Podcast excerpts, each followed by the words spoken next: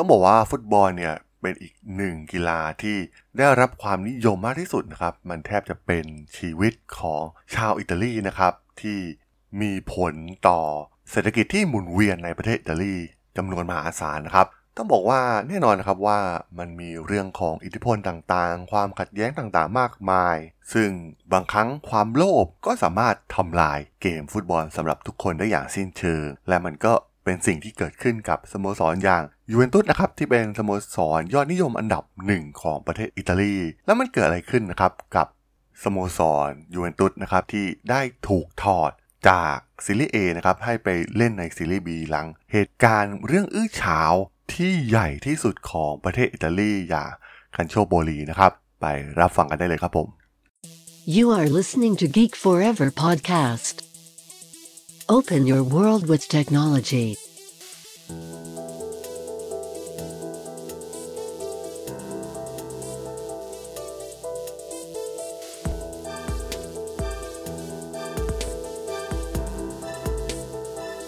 This is Geek Talk.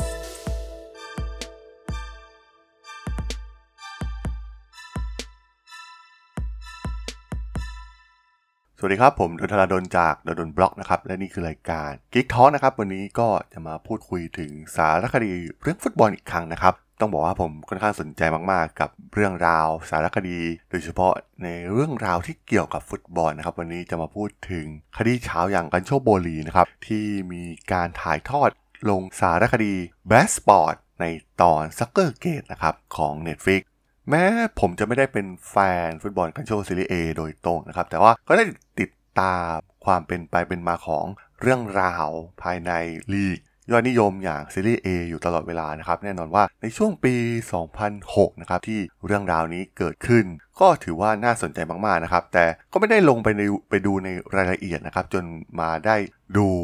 สารคดีชุดนี้นะครับที่ Netflix ทำออกมาค่อนข้างถ่ายทอดได้ละเอียดมากๆนะครับเรื่องราวทั้งหมดที่เกิดขึ้นซึ่งช่วงนั้นเนี่ยถ้าย้อนไปจะจำกันได้นะครับว่าเป็นช่วงยุครุ่งเรืองของสโมสรอย่างเอซิมิลานนะครับเจ้าของทีมก็เป็นนายกรัฐมนตรีของอิตาลีอย่างซิวิโอเบลลุสโคนีนะครับซึ่งตอนนั้นเนี่ยต้องเรียกได้ว่ามิลานเองเนี่ยเกรียงไกรมากๆนะครับเป็นแชมป์ยุโรปเป็นแชมป์คันโชซีรีส์ A หลายสมัยนะครับแต่สโมสรที่ยิ่งใหญ่ที่สุดจริงๆที่คว้าแชมป์มากที่สุดจริงๆก็คือยูเวนตุสนะครับซึ่งตอนนั้นเนี่ยพวกเขาต้องการที่จะกลับมายิ่งใหญ่อีกครั้งทุ่มเงินมากมายนะครับได้สปอร์ตไดเรคเตอร์อย่างลูซิโนมอตจี้นะครับเข้ามาดูแลซึ่งคนคนนี้เนี่ยมีบทบาทสำคัญมากๆนะครับกับสิ่งที่เกิดขึ้นในเรื่องนี้ซึ่งต้องบอกว่าตอนนั้นเนี่ยทีมยูเวนตุสเองเนี่ยก็เป็นทีมที่แข็งแกร่งมากๆนะครับมีทั้งพาเวลเน็ตเวทรวมถึงซูเปอร์สตาร์อีกมากมายนะครับในทีมชุดนั้นซึ่งเป็นทีมเป็นฐานทีมสำคัญที่ทำให้ทีมชาติอิตาลีเนี่ยคว้าแชมป์ฟุตบอลโลกในปีสองพันหกด้วยซ้ำซึ่งเรื่องอื้อฉาวอย่างคันโชโบลีเนี่ยเกิดขึ้นก่อนการแข่งขันฟุตบอลโลกในปีสองพันหกนะครับซึ่งทีมยูเวนตุสเองเนี่ยถูกกล่าวหาว่าเอ่อมีการล็อกผลนะครับผ่านผู้ตัดสินมีการตรวจสอบการสนทนาทางโทรศัพท์ระหว่างผู้จัดการทีมยูเวนตุสรวมถึงซินเนอร์มอตตี้นะครับที่เป็นสปอร์ตไดเรคเตอร์กับเหล่า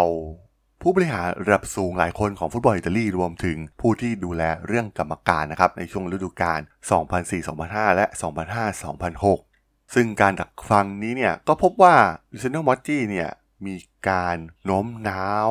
ในการแต่งตั้งผู้ตัดสินนะครับซึ่งมีการแทรกแซงเข้าไปในการจัดตัวผู้ตัดสินในแต่ละแมตช์นะครับซึ่งมีเรื่องราวน่าสนใจมากๆมีการแม้กระทั่งขอให้ผู้ตัดสินคนนี้มาตัดสินในแมตช์ของพวกเขาหรือที่น่าสนใจอย่างก็คืออย่างการที่มีการล็อบบี้ให้แจกใบเหลืองให้กับนักเตะกับทีมที่จะแข่งกับทีมยูเวนตุสนะครับเพื่อให้นักเตะตัวหลักเหล่านั้นถูกแบนไม่ให้ลงสนามพบกับยูเวนตุสนะครับซึ่งถือว่าก็ถือว่าไม่ค่อยแฟร์นะครับในเรื่องนี้ที่มีการเข้าไปแทรกแซงการตัดสินของผู้ตัดสินและนอกจากการทุจริตการฉ้อโกงด้านกีฬานะครับทางลูซิโนมอตตี้เนี่ยก็ยังมีการร่วมมือกับอัลโดบิสคาร์ดีนะครับที่เป็นผู้จัดรายการฟุตบอลชื่อดังของอิตาลีให้สนับสนุนพวกเขานะครับส่งเสริมภาพลักษณ์ของสโมสรยูเวนตุสบนสื่อทีวีนะครับ ซึ่งในฤดูกาลนั้นเนี่ยต้องบอกว่าเป็นการแข่งขันที่ค่อนข้างสูสีมากๆนะครับระหว่างเอซิมิลานกับยูเวนตุสเพราะว่าการตัดสินบางครั้งเนี่ยอาจจะส่งผลต่อการตัดสินแชมป์เลยด้วยซ้ำนะครับซึ่งแต้มเนี่ยเฉือนกันเล็กน้อยเท่านั้นนะครับแล้วก็มีแมตช์หลายแมตช์นะครับที่เป็นประเด็นปัญหาที่เกิดขึ้นเรื่องเกี่ยวกับการตัดสินของกรรมการนะครับที่เข้าข้างไปทางยูเวนตุสหรือทำให้ส่งผลเสียต่อทางเอซิมิลานรวมถึงการสอบสวนเนี่ยยังกล่าวหาว่าทางลูซิโนมอตจี้เนี่ยกักขังผู้ตัดสินนะครับอย่างเจียลูก้าปาปาเลสตานะครับและผู้ช่วยสองคนในห้องแต่งตัวหลังเกมที่ยูเวนตุสแพ้และเจน่าสองประตูต่อหนึ่งในเดือนพฤศจิกายนปีสองพันสี่ซึ่งหลังการสอบสวนอยู่นานนะครับได้หลักฐานมาค่อนข้างเยอะแล้วนะครับแต่ว่ามันก็ยังหลักฐานที่เอาผิดจริงๆจังๆยังไม่ค่อยได้นะครับสุดท้ายเนี่ยข้อมูลในการสืบสวนสอบสวนการดักฟังโทรศัพท์ทั้งหมดมันดันหลุดออกไปนะครับผ่านสื่อทำให้กลายเป็นประเด็นอื้อฉาวแล้วก็เจ้าหน้าที่อัยการของรัฐเนี่ยก็ต้องรีบจัดการตั้งข้อกล่าวหาไปยังลูซิโนมอตจี้แล้วก็ทีมยูเวนตุสนะครับซึ่งผมมองว่าที่มันเป็นการหลุดไปก่อนเนี่ยถือว่าเป็นคีย์สำคัญของเรื่องนี้นะครับเพราะว่าหลักฐานบางอย่างเนี่ยมันอาจจะยังไม่มัดตัวแบบชัดเจนนักนะครับซึ่งเมื่อขึ้นศาลไปนะครับก็มีการไต่สวนกันมากมายมีเรื่องพลิกล็อกหลายอย่างอย่างเช่นในการกักขังผู้ตัดสินเนี่ยมันกลายเป็นเรื่องมุกนะครับที่ทางลูซิโนมอตจี้เนี่ยกล่าวคำๆในโทรศัพท์นะครับแต่ว่าเจ้าหน้าที่เนี่ยมาคิดเป็นตู่เป็นตาว่าเป็นเรื่องจริงว่ามีการกักขังผู้ตัดสินรวมถึงมีการโต้แย้งมากมายนะครับจากยูเวนตุสเองที่กล่าวถึงเรื่องการคุยกับผู้ตัดสินหรือประธานผู้ตัดสินซึ่งเป็นเรื่องปกติที่ทุกสโมสรทำกันนะครับหากไปดักฟังทุกสโมสรมันก็จะมีเหตุการณ์คล้ายๆกันนะครับพยายามปกป้องทีมของตัวเองให้มากที่สุดซึ่งแน่นอนนะครับว่าเรื่องนี้น่าสนใจเพราะว่าในเรื่องนี้เนี่ยมันโฟกัสไปที่การดักฟังเฉพาะสโมสรยูเวนตุสไม่ได้ไปดักฟังสโมสรอื่นๆนะครับทำให้เราอาจจะไม่รู้ว่าบางทีมันอาจจะกลายเป็นเรื่องปกติอยู่แล้วนะครับเรื่องนี้ที่มีการไปคุยกับผู้ตัดสินเองหรือว่าเป็นการไม่พอใจกับผลการตัดสินต่างๆที่เกิดขึ้นหรือต้องการผู้ตัดสินที่เหมาะกับทีมตัวเองซึ่งก็อย่างที่กล่าวไปนะครับพอทุกอย่างมันหลุดสื่อมันเผยแพร่เนี่ยลูซิโนมอตจี้ก็แทบจะอยู่ไม่ได้นะครับต้องลาออกไปเพราะว่าโดนประณามมากในช่วงนั้นและที่สำคัญทางลีกเองเนี่ยก็มีการปรับให้ยูเวนตุสเนี่ยต้องลดชั้นไปเล่นในซีรีส์ B นะครับซึ่ง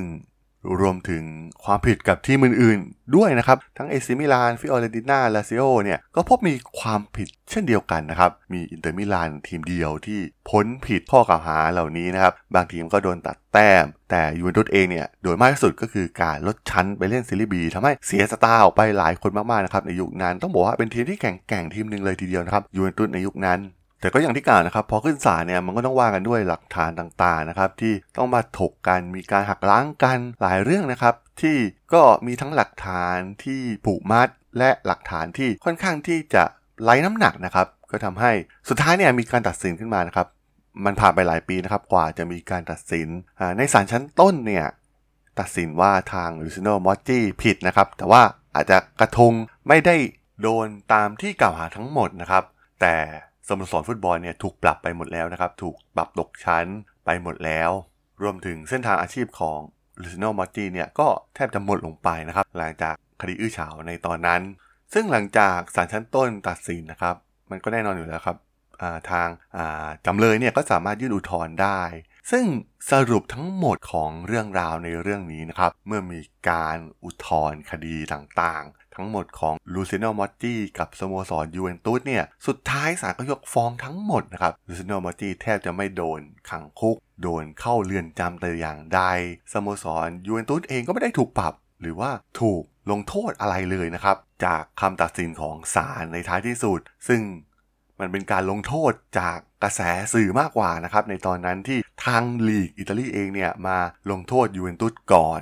ที่จะมีการตัดสินอย่างเป็นทางการของศาลนั่นเองนะครับก็เหมือนกับว่ายูเวนตุสตกชั้นไปฟรีๆนะครับเพราะว่าสุดท้ายแล้วเนี่ยศาลศาลอุทธรณ์เนี่ยก็ไม่ได้ตัดสินความผิดแต่อย่างใดกับพวกเขาซึ่งสุดท้ายอ่ะผมมองว่ามันคือการดักฟังนะครับซึ่งคนที่ถูกดักฟังเนี่ยเป็นฝ่ายเสียเปรียบอยู่แล้วนะครับอาจจะเผยข้อมูลอะไรที่ มีการคุยกันเป็นเรื่องปกติอาจจะใช้น้ำเสียงที่รุนแรงมากขึ้นหรือกดดันข่มขู่มากขึ้นซึ่งหลายๆสโมสรมันอาจจะเป็นเรื่องปกติในธรรมเนียมฟุตบอลอิตาลีอยู่แล้วนะครับที่ต้องมีการปกป้องสโมสรตนเองรวมถึงพยายามทำให้สโมสรของตัวเองเนี่ยได้รับผลประโยชน์สูงสุดซึ่งมันก็โดนลงโทษกันไปหลายสโมสรนะครับแต่ว่ายูเวนตุสเนี่ยกลายเป็นเหยื่อที่โดนมากที่สุดเท่านั้นเองสุดท้ายพวกเขาก็กลับมาอย่างยิ่งใหญ่คว้าแชมป์หลายสมัยติดต่อกันได้นะครับในท้ายที่สุดในช่วงหลังที่เราได้เห็นกันแต่ผลจากเรื่องราวในปีสองพันหกนะครับมันก็มีเรื่องราวดีๆให้กับทีมชาติอิตาลีนั่นก็คือการคว้าแชมป์ฟุตบอลโลกในปีสองพันหกซึ่งถ้าใครเคยดูสารคดีเรื่องนึงนะครับ Becoming Champion ซึ่งสายทอดเรื่องราวของทีมแชมป์ฟุตบอลโลกเราจะเห็นได้ว่าประเทศอิตาลีเนี่ยเป็นประเทศที่น่าสนใจนะครับหลังจากมีเรื่องอื้อฉาวในวงการฟุตบอลหลังจากนั้นพวกเขาจะคว้าแชมป์ฟุตบอลโลกได้สำเร็จซึ่งก่อนหน้านี้มันก็เคยเกิดขึ้นแล้วนะครับในยุคปีแปดสิบซึ่งปีสองพันหกมันก็เกิดเรื่องนี้เช่นเดียวกันนะครับเป็นการบีบคั้นเป็นการสร้างแรงผลักดันจากเรื่องอื้อฉาวสู่ชัยชนะครั้งสำคัญของฟุตบอลโลกปีสองพันหกได้นั่นเองครับผมสำหรับเรื่องราวของสโมสรยูเวนตุสกับคดีคาโจโพลีใน อี พี นี้เนี่ยผมต้องขอจบไว้เพียงเท่านี้ก่อนนะครับสำหรับเพื่อนๆที่สนใจเรื่องราวธุรกิจเทคโนโลยีและวิทยาศาสตร์เรื่องราวน่าสนใจอื่นๆที่ผมจะมาเล่าให้ฟังผ่านรายการ Geek Talk ก็สามารถติดตามมาได้นะครับทางช่อง Geek Forever Podcast ตอนนี้ก็มีอยู่ในแพลตฟอร์มหลักๆทั้ง Podbean Apple Podcast Google Podcast Spotify YouTube แล้วก็จะมีการอัปโหลดลงแพลตฟอร์ม Blogdit ในทุกๆตอนอยู่แล้วด้วยนะครับถ้าไงก็ฝากกด Follow ฝากกด Subscribe กันด้วยนะครับแล้วก็ยังมีช่องทางนึงในส่วนของ ไลน์ แอด ที่ แอท ธาราดล แอท ที เอช เอ อาร์ เอ ดี เอช โอ แอล สามารถแอดเข้ามาพูดคุยกันได้นะครับผมก็จะส่งสาระดีๆพอดแคสต์ดีๆให้ท่านเป็นประจำอยู่แล้วด้วยนะครับถ้ายังไงก็ฝากติดตามทางช่องทางต่างๆกันด้วยนะครับสำหรับใน อี พี นี้เนี่ยผมก็ต้องขอลาไปก่อนนะครับเจอกันใหม่ใน อี พี หน้านะครับผมสวัสดีครับ